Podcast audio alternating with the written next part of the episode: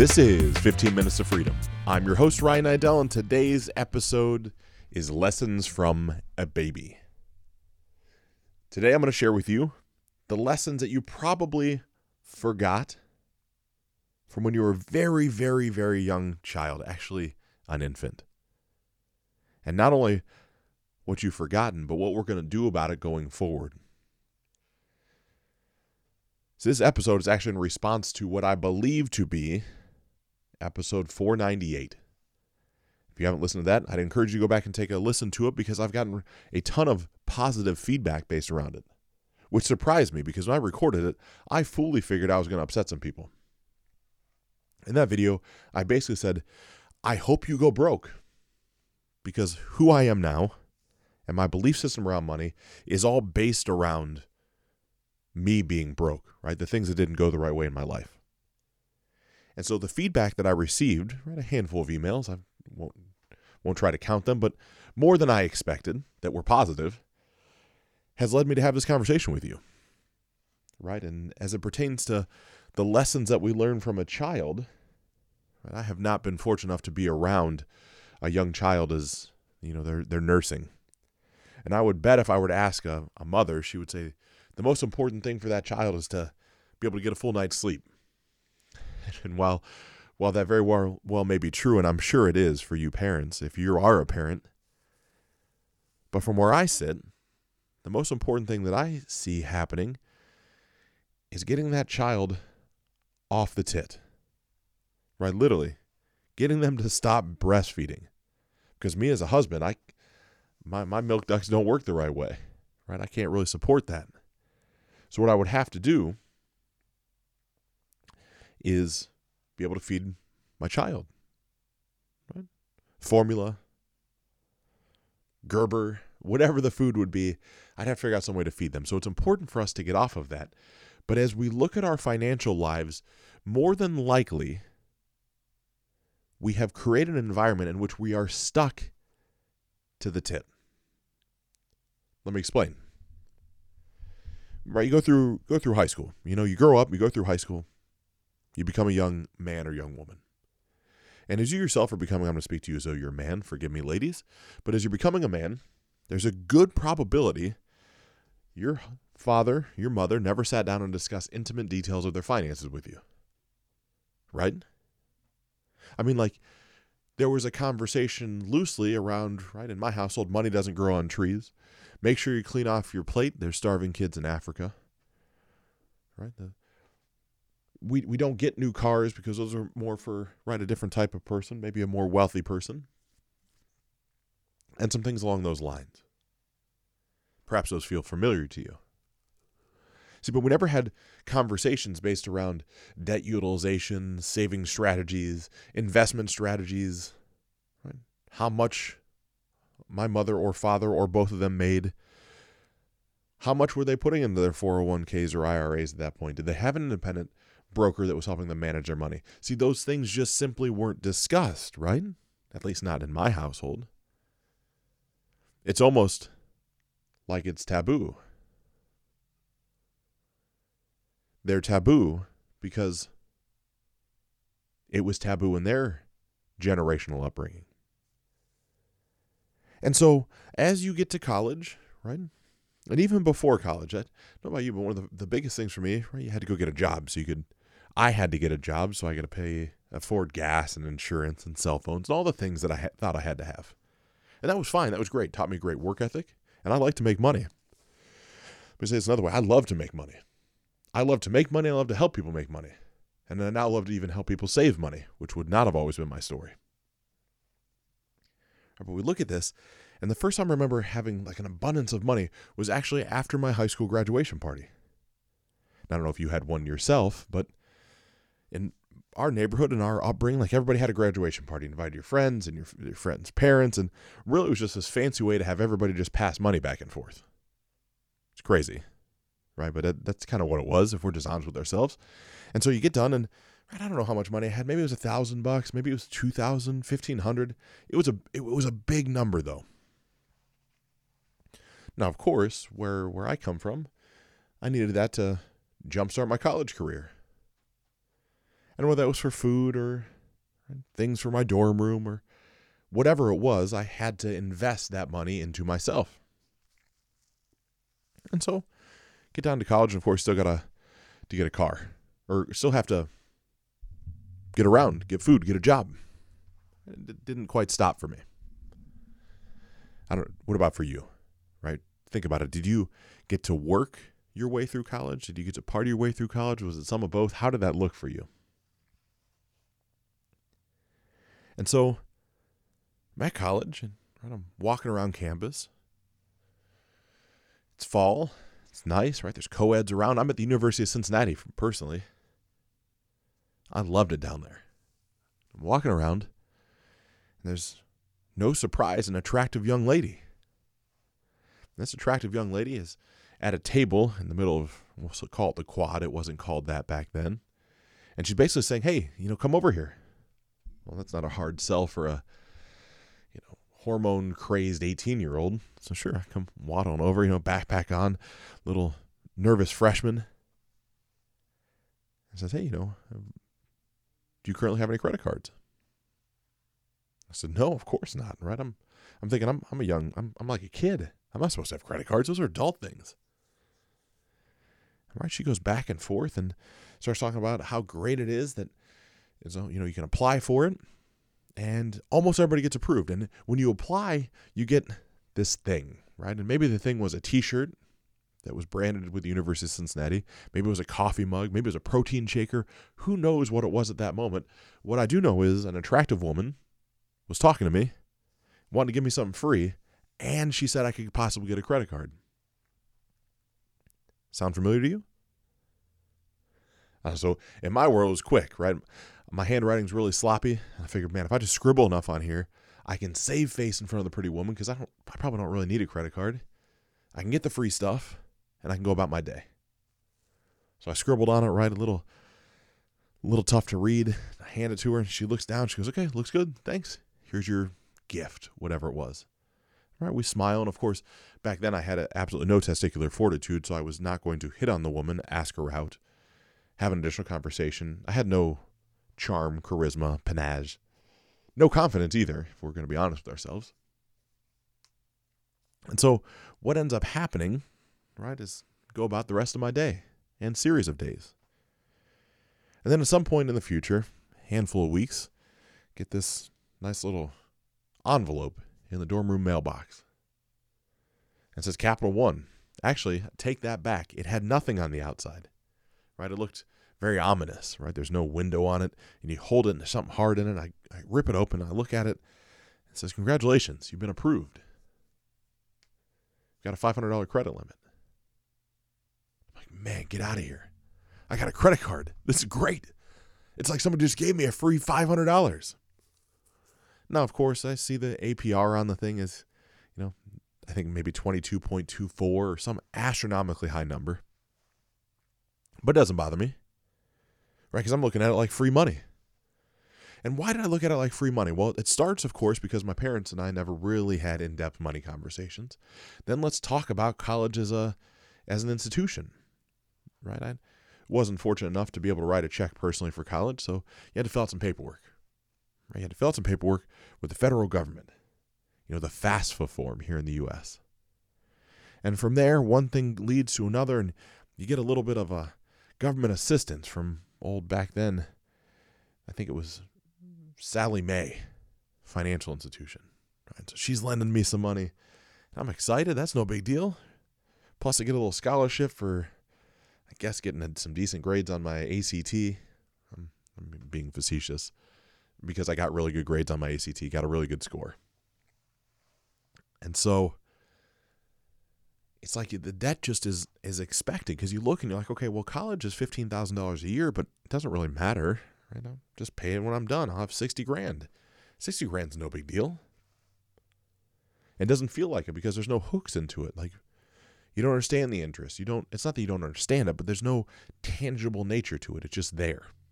Right. So this is all this us as individuals being latched onto the financial industry's tit, basically. And so then you get the, the credit card that I'm discussing. And that's exciting because, like every good, prudent financial shepherd, You get the $500 credit card. What's the first thing you do? You, you're excited. You talk to your buddies. You go buy them pizza and you buy them beer. So imagine that $500 credit card inside of two months is all the way tapped out. There is nothing left on it. Zero. But it's no big deal because you start to get the, the statement and it's like, man, you just have to pay 36 bucks a month. I'm like, wait, wait, I spent 500 bucks and I just have to, it's only 36 or 37 bucks a month. I can make that happen, right? I got this part time job and I can hustle around a little bit. I can, I always, I'll pay, I'll pay this thing. That's no big deal. And right then you use the summers back at home, stack up some more cash, pay down the credit card bills, do whatever it is that you do. Feel a little bit more breathing room just to kind of gas for air and get back to get back to the the school side of things.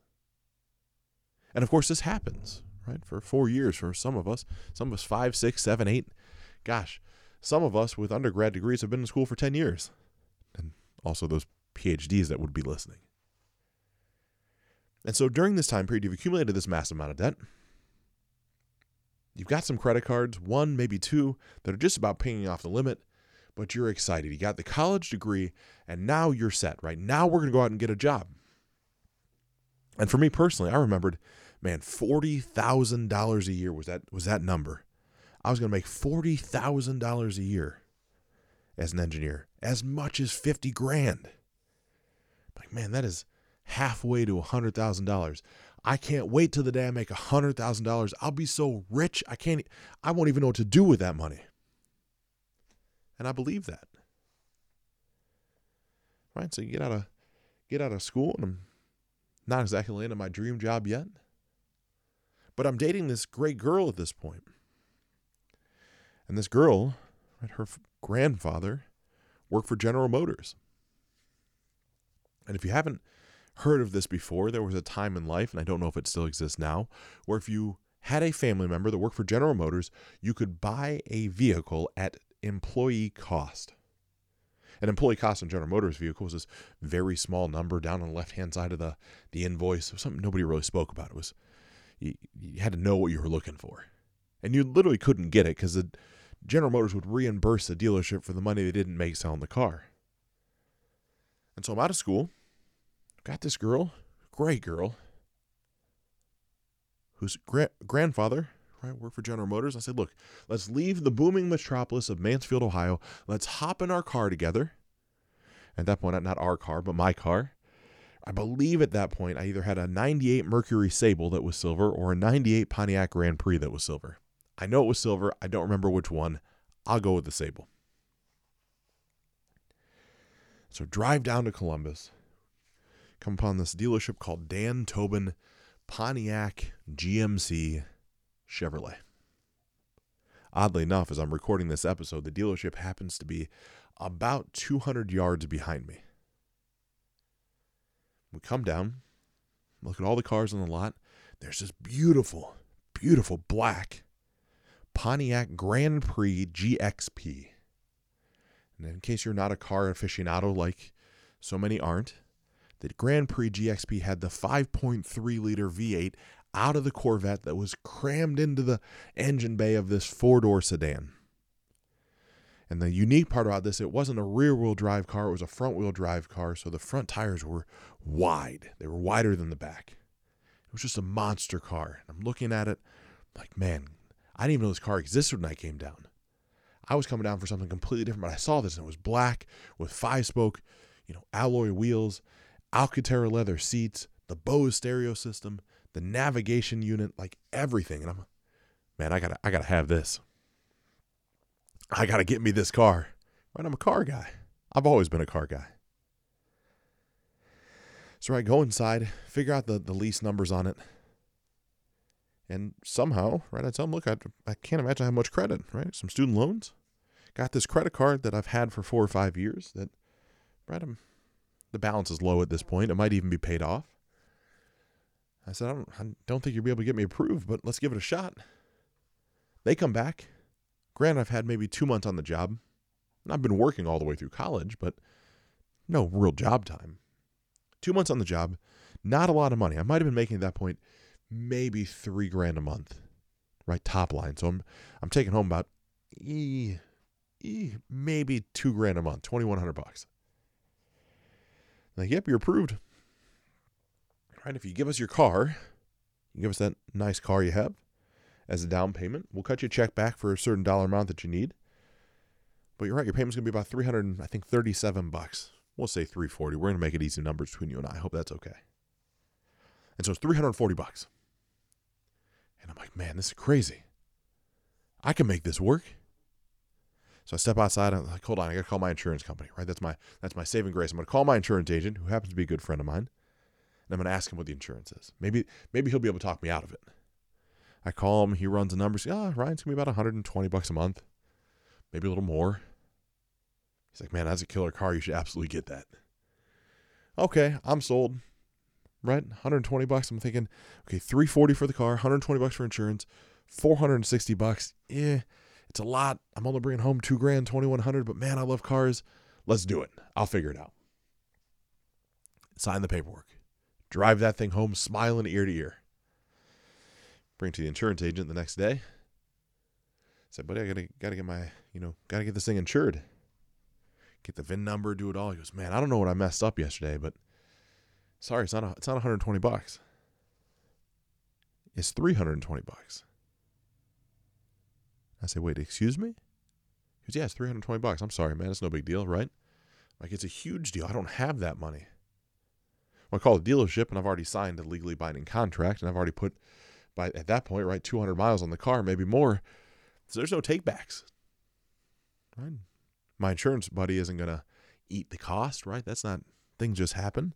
And so now all of a sudden, my expense just for this car, just for this car, is almost $700 a month. It's crazy, right? I'm bringing home two grand, maybe 2100 and $700 going to an automobile. I'm not blaming another person for my poor decisions, but I am stating there was no financial literacy I was ever given. I'm still now really now truly fully indoctrinated into having right that that suction right on to the bank's tit. Right? It's just there for me. Then of course what ends up happening? well, you get you get a better job. Right? Life progresses. It's not all doom and gloom. I was able to continue making money. It didn't bankrupt me to have that car. And I figured my way out through it, much like you might have done. Then you find the next job and the next job.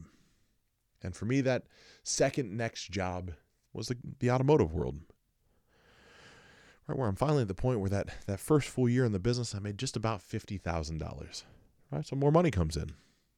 More money comes in. I'm living in my buddy, my actually my finance manager, who is a good friend of mine.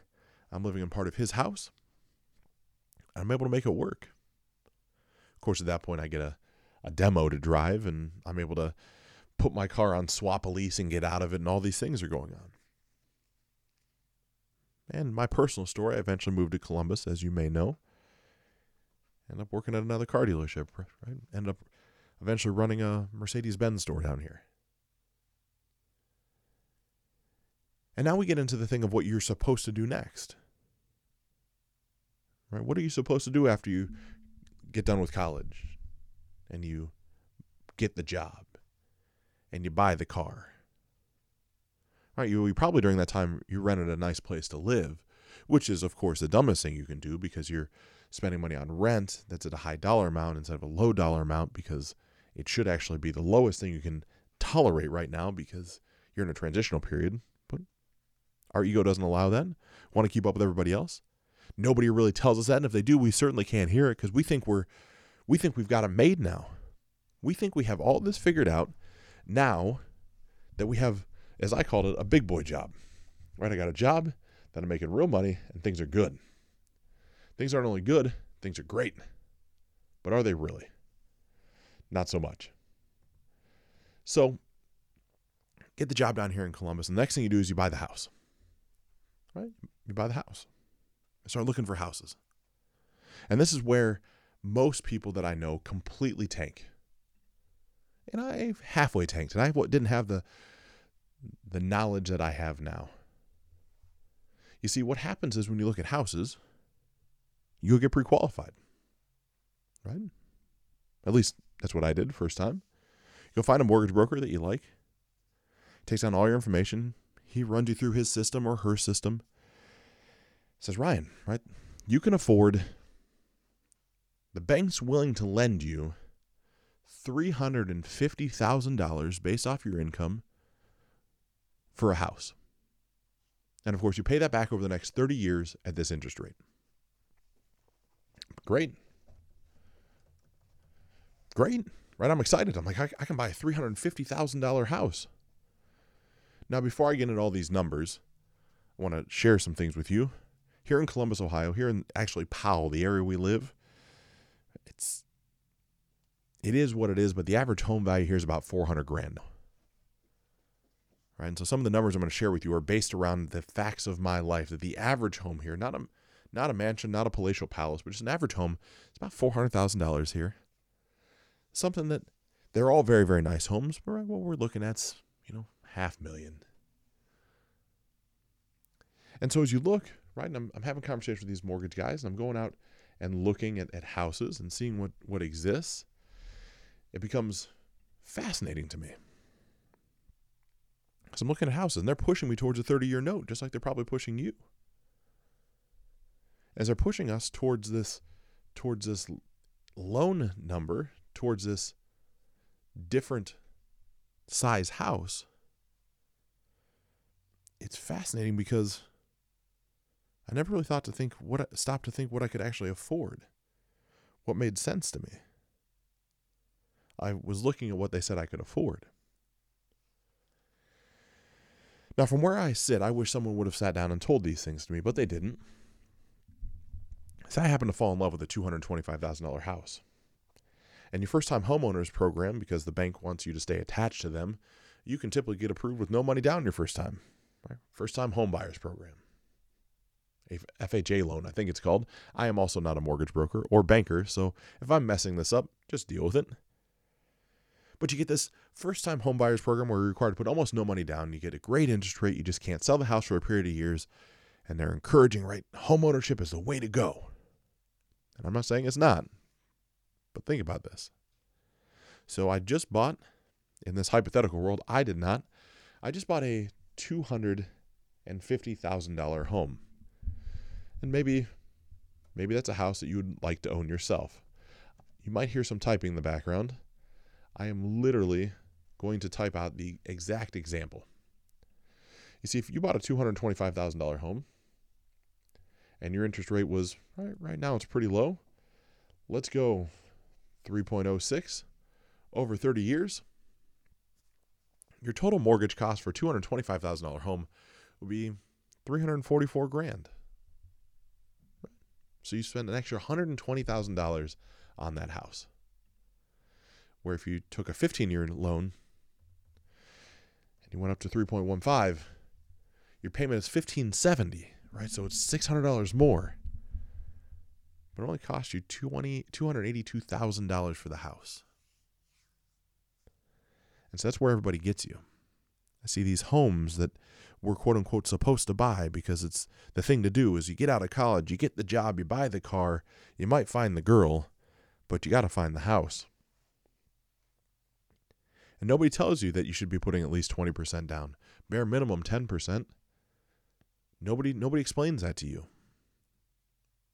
But let's say you were fortunate. Like I, I was fortunate. I had the 10% down. I remember being so proud that I could write a $25,000 check and have it clear and still have money left over. I remember still having $12,000 in my bank account when I wrote the check for the down payment for the house. I'm like, man, I have made it. I bought this house. I'm financing 200 grand. I got a good 30 year mortgage. Life is killer right now. Right, but the trap of the 30 year mortgage is number one, you're going to pay for this house for an eternity 30 years.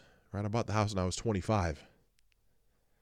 There's no chance I was actually going to keep that house till I was 30. Second, right, that whole mindset of, man, you know, houses are great investments. Let's say I bought that thing for 225. Let's say I put the 20 grand down. And let's say I took the 30 year note on it. And let's say I only finance a 200 grand. Like, we'll make this real world. I still don't own this house. I would spend $310,000 over 30 years on this home. I would spend an extra $110,000 in interest. Half over. I would have paid 50% more for that home than the actual purchase price. And so the question would be during that time period, what other ways could you utilize the money? Another conversation for another episode, I suppose. And so, right, you're instead of buying based off of a 15 year mortgage with at least 10% down, we fall victim to first time homeowners program, no money down, 30 year mortgage. Congratulations, you're stuck again. And you're stuck again because your mortgage broker or banker who gets paid on the difference in the money that he lends you, right? He's getting paid on the total interest over the course of the loan. Maybe. I don't know right now. Maybe it's different, but that's what it used to be. So he's got vested interest in, of course, getting you the best rate possible, but making sure you take it out for the longest time possible because that's how he gets paid. And so, sure, he's got your best interest in mind because right, he's getting you as much money as he can, so because he knows you want the nicest house you can get. But can we not kid ourselves? Right now, I'm 36 years old. If at 25 I had bought that house and did a 15 year note, not a 30, and I had kept the house and not been an idiot, which I'm going to cover, I basically I basically have it paid, off right now. And with the appreciation that house currently today is worth, yeah, maybe a little spicy right now in today's economy. Go back right before coronavirus, it's about two hundred and forty thousand dollar house. Not too bad. Right? I would have had another four years left to pay. It would have been mine free and clear. And if I would have been smart and had I actually done it that way, I could have as I was going into my 31st year on this planet and I was struggling financially, I could have refinanced the house. I could have taken out the equity. I could have done another 15 year note, and I still would have been fine. But instead, I was in a position which I had to take the rental income from that property, and I was robbing Peter to pay Paul, and I was using that money to float my life, which pushed that property into foreclosure. I share all this because these situations that exist right now in our personal finances we create. Right, your first home out of college? Man, do the 15 year. Treat that as the jump off, right? That's that's the starting point for your life. And get that thing rolling, get equity built into it, get used to home ownership. Realize the fact that if you can't afford it at 15 years, and you can't put at least 10% down, you just can't afford it right now. There's no shame in saying I can't afford something. See, I used to think there was shame in saying I couldn't afford stuff. It made me embarrassed. It made me think I was less than. I say it all the time. I can't afford a Rolls Royce right now. I don't feel comfortable affording a three quarter million dollar home right now. I suppose I could. I don't. It doesn't feel right to me. Should I say I can't even go afford a new car right now? Right, it's recalibrating why we do what we do, why we say what we'd say. Because here we are in the situation that's hypothetical, but it's not, because this is a story of my life. Right? So then I start making more and more money. And so my spending habits are not staying flat. Most of ours don't. You get a raise, you save additional money for two months, and then you're living quality increases to meet the way that you now are earning money. That's why the trappings of the middle class exist because we keep not being able to delay our gratification. Go back to the car world when I was in. Man, had I kept that house, had I done the 15 year note, and had those first two or three checks where I was making 60, 70, 80 grand a month, had I just doubled down instead of buying a car, instead of buying watches, instead of buying private jets and bottle service, had I just paid down the mortgage, I would have owned something free and clear by the time I was 30. But instead, I had to have the American Express Black Card. I had to make sure that I could show up in the nicest clothes and the Ferragamo loafers. Shoot, I still have a Ferragamo bag that I used to carry around with my laptop. I'm not knocking material things, but it's delaying the thought that we need them in the moment. Because again, to take this full circle and t- tie it into buying that first home and only taking the 15 year note and putting at least 10% down and then living drastically behind your means. See, it has to be a race for you at that moment that you spend as little as you possibly can until you have three months of operating capital in your hand. And what is operating capital? Operating capital for your life, as I'm going to define it, your mortgage payment, all of your electricity, all of your utilities at the highest month they've ever been. As much as you went out to eat over the past month or two months, all the bills you have, all the things that if your life, if your income stopped, that your life would change 0% over the next three months. You wouldn't even have to think about it. And this is in liquidity. This is not in investments. If you are not seeing right now that certain investment vehicles are out of your control, you need to open up your eyes. The fact, imagine right now as you're listening to this show, how great you would feel if you had three months of cash in the bank right now. Right now. You had no credit card debt. You had no debt that was carrying over your head, anything major. And you had at least three months of cash sitting around so your life didn't stop at all. I feel pretty good, right? But most people don't do it because we don't have the discipline. And I didn't have the discipline. Right? I'm telling all this to you from a place of of love. Like I was broke at 31. Eh, 30, 31 bankrupt, truck repossessed, rental homes in foreclosure. Everything was bad. Because I didn't have somebody or I wasn't willing to listen. There were people that would have shared this with me. I just wasn't willing to listen. And so hopefully you were listening to this.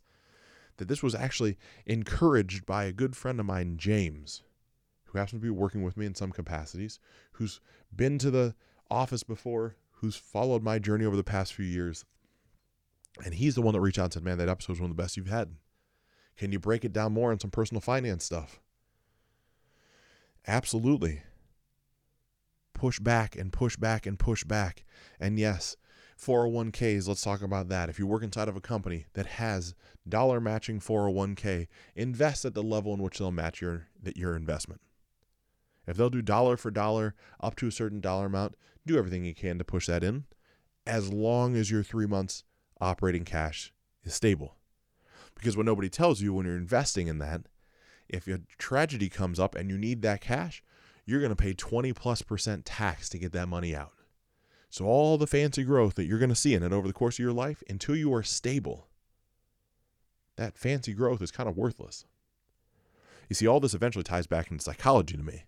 You look at Abraham Maslow's hierarchy of needs.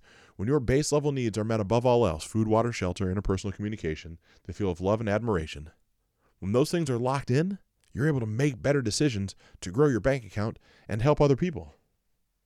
What's the best way you can feel comfortable in growing your bank account? If all your needs were taken care of. And there's no shame in telling your friends, I can't go out to eat because I want to save the cash. Then you buy the house with the right amount of money down and you delay the car. I'm doing it right now. I have a very specific automobile that I want. I'm going to delay and delay and delay until I can buy it. Now I know that I'm also a product of my environment. And the fact there was a time in my life in which I went broke has created new buying habits for me, new spending habits. And they're not always the most healthy. I get that paying cash for a car when you can borrow money at 1.9% interest and I can invest in the market and get as much as 10% or 15 doesn't really make sense, right? For me, the stability of knowing that I had the money and I wasn't buying something on credit makes me feel good. And so the way around that when you get to that point because I also believe we shouldn't anymore for feel good things, cars, watches, bikes, jewelry, clothes, if you can't buy it in cash twice over, two times, you should walk away from it. Let me say that again. If I want a $50,000 car, if I can't buy two of them in cash, I don't need that $50,000 car. You say, well, wait, wait, wait, time out, Ryan. What if you finance it? What if there was 1.9% financing? My belief is still that I'm about to overextend myself, even with the cash flow of my life being able to support that Because look, what I'm saying is that $50,000 car on a 60 month note, which we're also going to cover, I would want that $50,000 in a, in a separate account that's just for that car that I could never touch.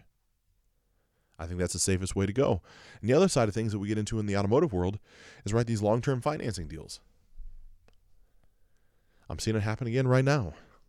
Of course, stimulus. Everybody wants to get the economy moving. I love that. But an 84 month car note is ridiculous. 0% great. Fine, but let's look at let's look at your buying cycle and let's look at your driving patterns. You see, if you're someone that likes a new car every 2 or 3 years, if you take a 66, 72, or 84 month loan with any sort of interest on it, and you don't put money down to offset tax, title, license, and if you don't put enough money down to offset the depreciation when you drive your new car off the lot, which is at least 20%, you're screwed. When you want out of the car in three years, you're going to have negative equity that a dealership is going to have to tack onto your loan. And you're going to keep paying interest on money that you already borrowed. Let me explain what I mean by that. I'm going to slow it down. We're going back to this $50,000 car I'm sharing. $50,000 car here in Ohio, let's just say you're 10% in tax tag title license. It's five grand. And you, you're going to lose 20% when you drive it off the lot because the dealership has to be able to make money. That's their profit margin, all this stuff. So, right, that's another 10 grand. So if I can't put 15 grand down on the $50,000 car, I also shouldn't buy that car. Just point blank. It's not a good fiscal decision because if something goes wrong and I need to get rid of it, I don't have equity in it. See, cars are not depreciating assets, cars are depreciating liabilities. And until you start looking at your life financially as things that are assets and liabilities, assets, things that have value that can continue to grow value, and liabilities, something that has an expense that could cost you money, you're going to keep tripping up. Now, again, I'm no Dave, Dave Ramsey. I'm no financial genius. I'm sharing all this from a place of being broke and wishing I would have done things so much different. But being fortunate that I didn't so I can share them with you. You see, we push and we push and we push and we do all these things to keep up with the Joneses. But when one bad decision leads to the next, you're stuck in this system forever. See, I'm in the most fortunate position I've ever been in my life. My wife and I have more financial stability in this moment than we've ever had before. I don't say that to brag or to be boisterous, but while the rest of the world is panicked, we get to grow and expand.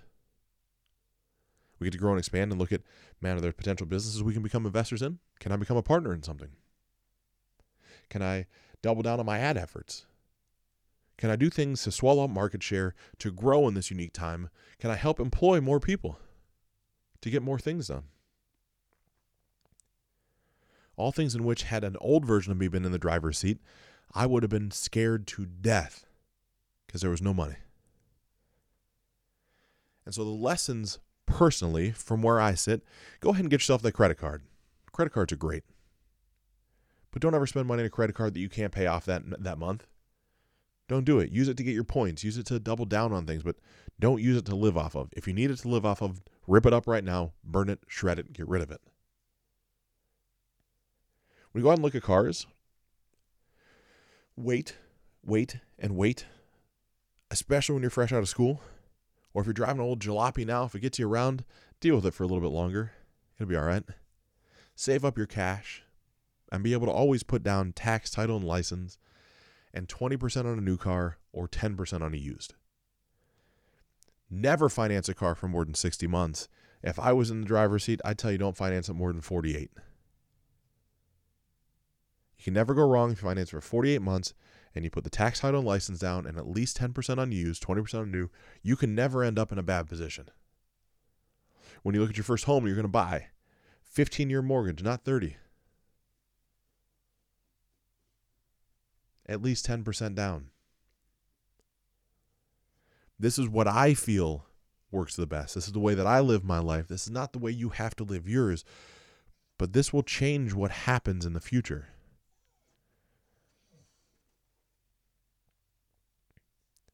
There's a lot of different ways to structure this. But my goal is to have you start to disassociate yourself from the quote unquote system, from the tit of the banking system that is going to hold you captive for the rest of your life. Right? Because we haven't even talk, spoken about those $60,000 of student loans that are just looming over your head. That after it's been deferred for the first three months out of college for me, and I've got the $600 month, well, $700 a month car expense, then they call me up and like, yeah, you're you know 600 bucks a month for for student loans. Huh, that's 1300 bucks a month, and I'm only bringing in 21 because they don't care about how much my car was because I didn't need to get that car. So I have 800 bucks to live off of, which ends up being food, gas, cell phone bill, somewhere to live. It's miserable. So I'm not saying don't go to college. I'm not saying any of those things, but do everything you can to be paying down on those things during the time in which you're there because it's a pain in the rear end to do it later next episode I share with you. Tune in for the next episode where I'm going to break down some of these same mindsets around business and the strategy and structure around cash flow, which can also apply to your home life. I'm Ryan Niddel, wishing you truly unlimited success.